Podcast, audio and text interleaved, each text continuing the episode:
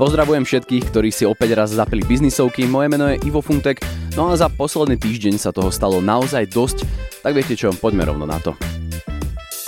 Tokijská burza nedávno zaznamenala významný milník. Jej hlavný index Nikkei 225 prekročil hranicu 38 000 bodov, čím dosiahol najvyššiu úroveň za posledných 34 rokov. Tento nárast bol čiastočne podporený pozitívnym vývojom v spoločnosti Tokio Electron, ktorá oznámila zvýšenie svojich tržieb a rovnako aj zisku.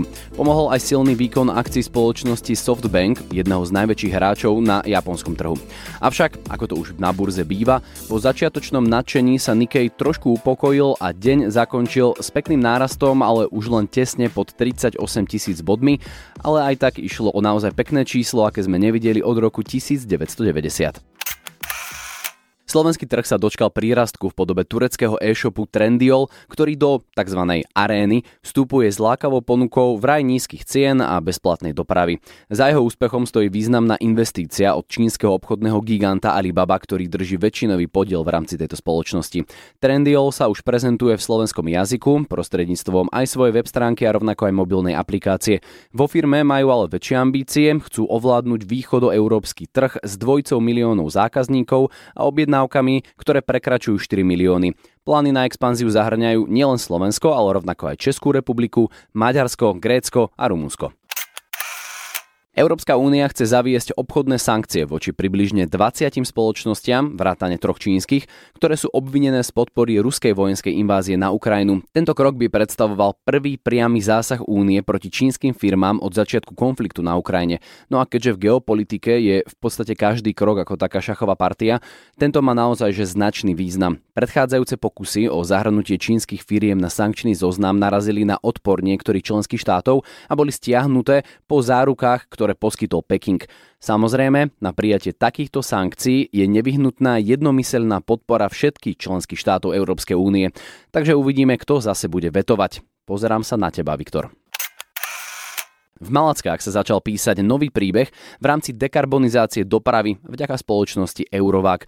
Tá tam uviedla na trh biopalivo HVO100. Ide o zelené palivo, vyrobené z rôznych tukov, vrátane použitého kuchynského oleja a má rovnako aj ambíciu znížiť uhlíkovú stopu našej dopravy o úctyhodných až že vraj 90%. Slovensko sa stalo prvou krajinou Vyšehradskej štvorky, kde sa toto palivo vôbec dostalo na trh, s plánmi samozrejme na rozšírenie do Česka v priebehu ešte tohto roka. Okrem ekologického prínosu HVO100 prináša aj praktickú výhodu. Dopravcovia môžu svoje emisie začať v podstate znižovať ihneď bez nutnosti investovať do nového vozového parku. Toto palivo je totiž kompatibilné s motormi Euro 6. V Poľsku sa tiež čaká legislatívna pripravenosť na využitie takéhoto paliva, kde paralelne skupina Orlen plánuje dokončenie svojej vlastnej rafinérie. V Európe sa HVO100 vyrába aktuálne spoločnosťami ako Neste, Prém, Repsol alebo ENI, pričom Neste z Fínska je lídrom v tejto oblasti. Znie to naozaj dobre, ale samozrejme treba si povedať aj nejaké tie riziká. Vyššia cena a obavy rovnako aj z potenciálneho nedostatku surovín na jeho výrobu by mohli byť naozaj že kameňom úrazu na ceste k takému tomu širšiemu prijatiu tohto zeleného paliva. Tak uvidíme, ako to vlastne celé dopadne. Greenpeace zažaloval OMV. Dôvodom sú plány na ťažbu zemného plynu v Čiernom mori, kde sa rakúska OMV a spoločne aj s rumúnskou RomGas chystajú vyťažiť ložisko Neptune Deep. Žaloba mierí proti územnému plánu, ktorý by im to umožnil a nevylúčuje ďalšie akcie, ak projekt prejde aj posudzovaním vplyvov na životné prostredie, tzv. EIA. S projektom sa spája investícia 4 miliardy eur a sľub zníženia závislosti Rumunska od ruského plynu, pričom spustenie ťažby je naplánované na rok 2027. Greenpeace projekt kritizuje ako jeden z najväčších ekologických zločinov v Európskej únii a poukazujú pritom na to, že zasahuje do prírodných rezervácií, uvoľňuje do mora škodlivé chemikálie a zvyšuje emisie skleníkových plynov na nasledujúcich 20 rokov. Samozrejme, OMV sa bráni a obhajuje projekt tvrdením, že v rámci EIA boli zohľadnené všetky environmentálne vplyvy vrátane zdravia, klimatických zmien a rovnako aj biodiverzity. V januári tohto roku globálny trh s elektrickými vozidlami zaznamenal výrazný medziročný nárast predaja o takmer 70%. Avšak oproti predchádzajúcemu mesiacu december došlo k poklesu o viac ako štvrtinu. Tento pokles je v dôsledku ukončenia finančnej podpory a zavedenia prísnejších kritérií na nákup elektrických vozidiel ako v Nemecku, tak aj v Francúzsku a rovnako aj kvôli sezónnemu oslabeniu trhu v Číne. Začiatok roka sa tak niesol v znamení 1,1 milióna predaných batériových elektromobilov a plug-in hybridov, čo je o 69% viac ako rok predtým, ale o 26% menej v porovnaní s predchádzajúcim mesiacom decembra, ako som už spomínal. Očakáva sa, že automobilky sa budú snažiť rozšíriť svoje portfólia elektrických aut alebo hybridov, aby vyhoveli prísnejším emisným normám v rámci Európskej únie, ktoré začnú platiť v roku 2025, čiže naozaj veľmi skoro.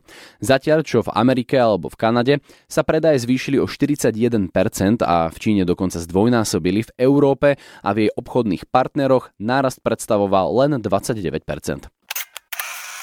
Automotive Cells Company, popredný európsky výrobca batérií pre elektrické vozidlá, si zabezpečil naozaj obrovské financovanie, a to vo výške takmer 4,5 miliardy eur od bank na rozvoj troch svojich závodov v rámci Francúzska, Nemecka a rovnako aj Talianska. Celkové náklady na tento ambiciózny projekt dosahujú sumu 7 miliard eur.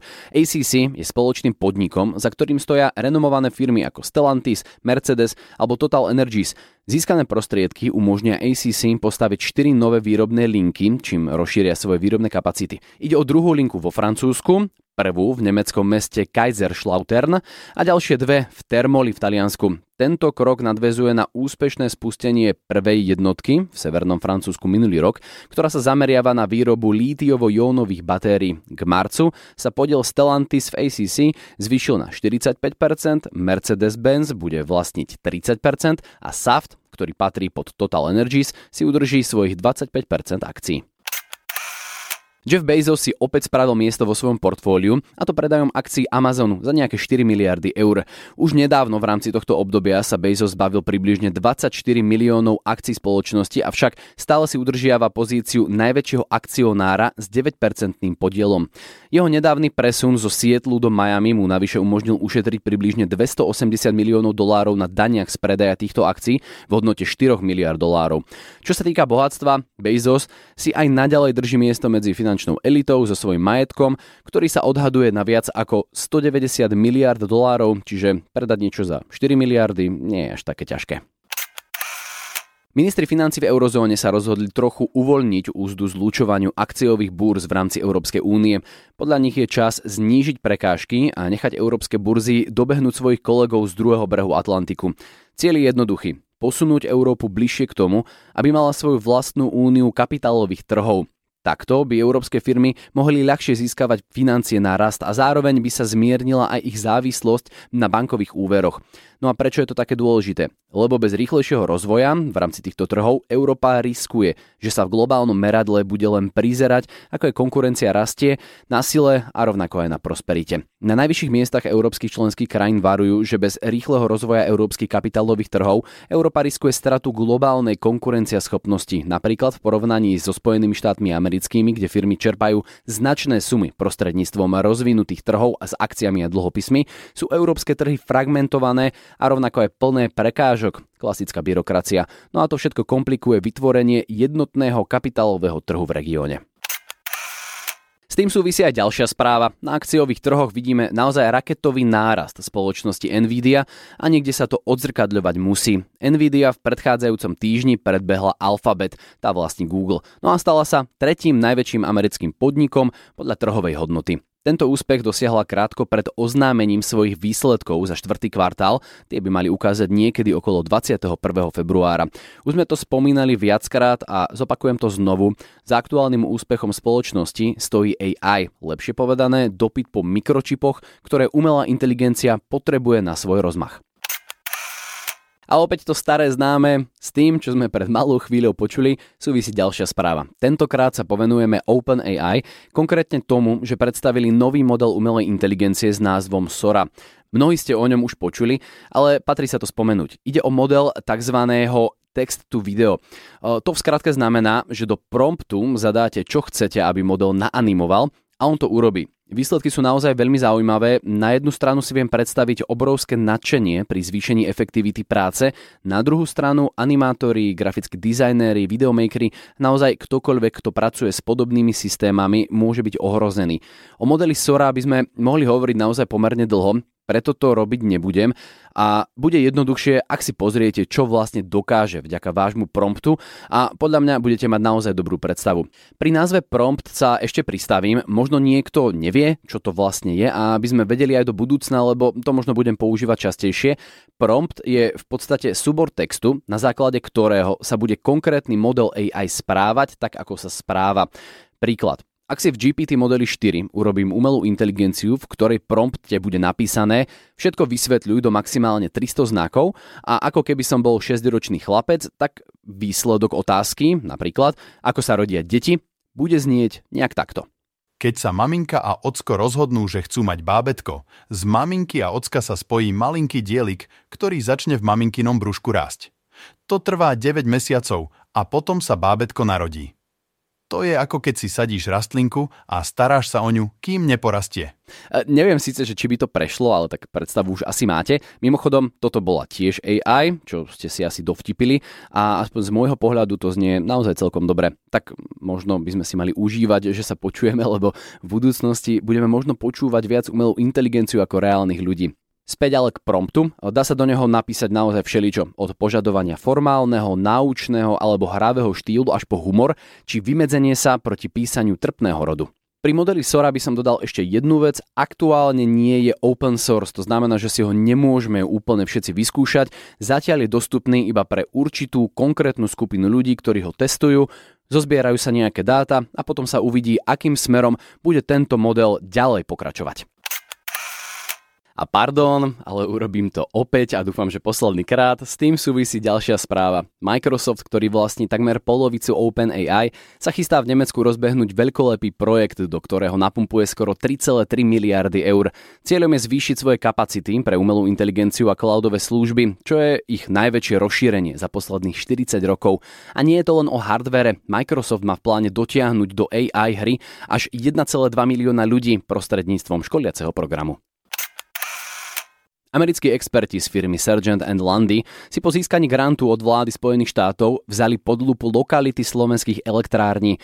Ide o prvý krok k tomu, aby zistili, či je tu vôbec priestor pre malé modulárne reaktory, čo by mohlo byť naozaj budúcnosťou čistej energie na Slovensku. Táto iniciatíva je len začiatkom veľmi dlhej cesty, ktorá má pred sebou na Slovensku kopu úradníckej práce a samozrejme kopu kopania v zemi. Najskôr ale musí prebehnúť štúdia uskutočniteľnosti. Prvé zariadenia by mali vyrábať elektrínu až v roku 2035, čiže viac ako 10 rokov. Ako sa hovorím, keď neprší, tak aspoň kvapká. Náš protimonopolný úrad si posvietil na portál Zľavomat. Ten čelil kritike, že portál hrozil menším podnikateľom pokutami za inzerovanie na iných portáloch. Toto a iné podobné tvrdenia Zľavomat samozrejme odmietol. Protimonopolný úrad odporúčil Zľavomatu, aby následujúcich 5 rokov nepožadoval od svojich partnerov exkluzivitu ani garantovať nižšie ceny v ich inzerátoch.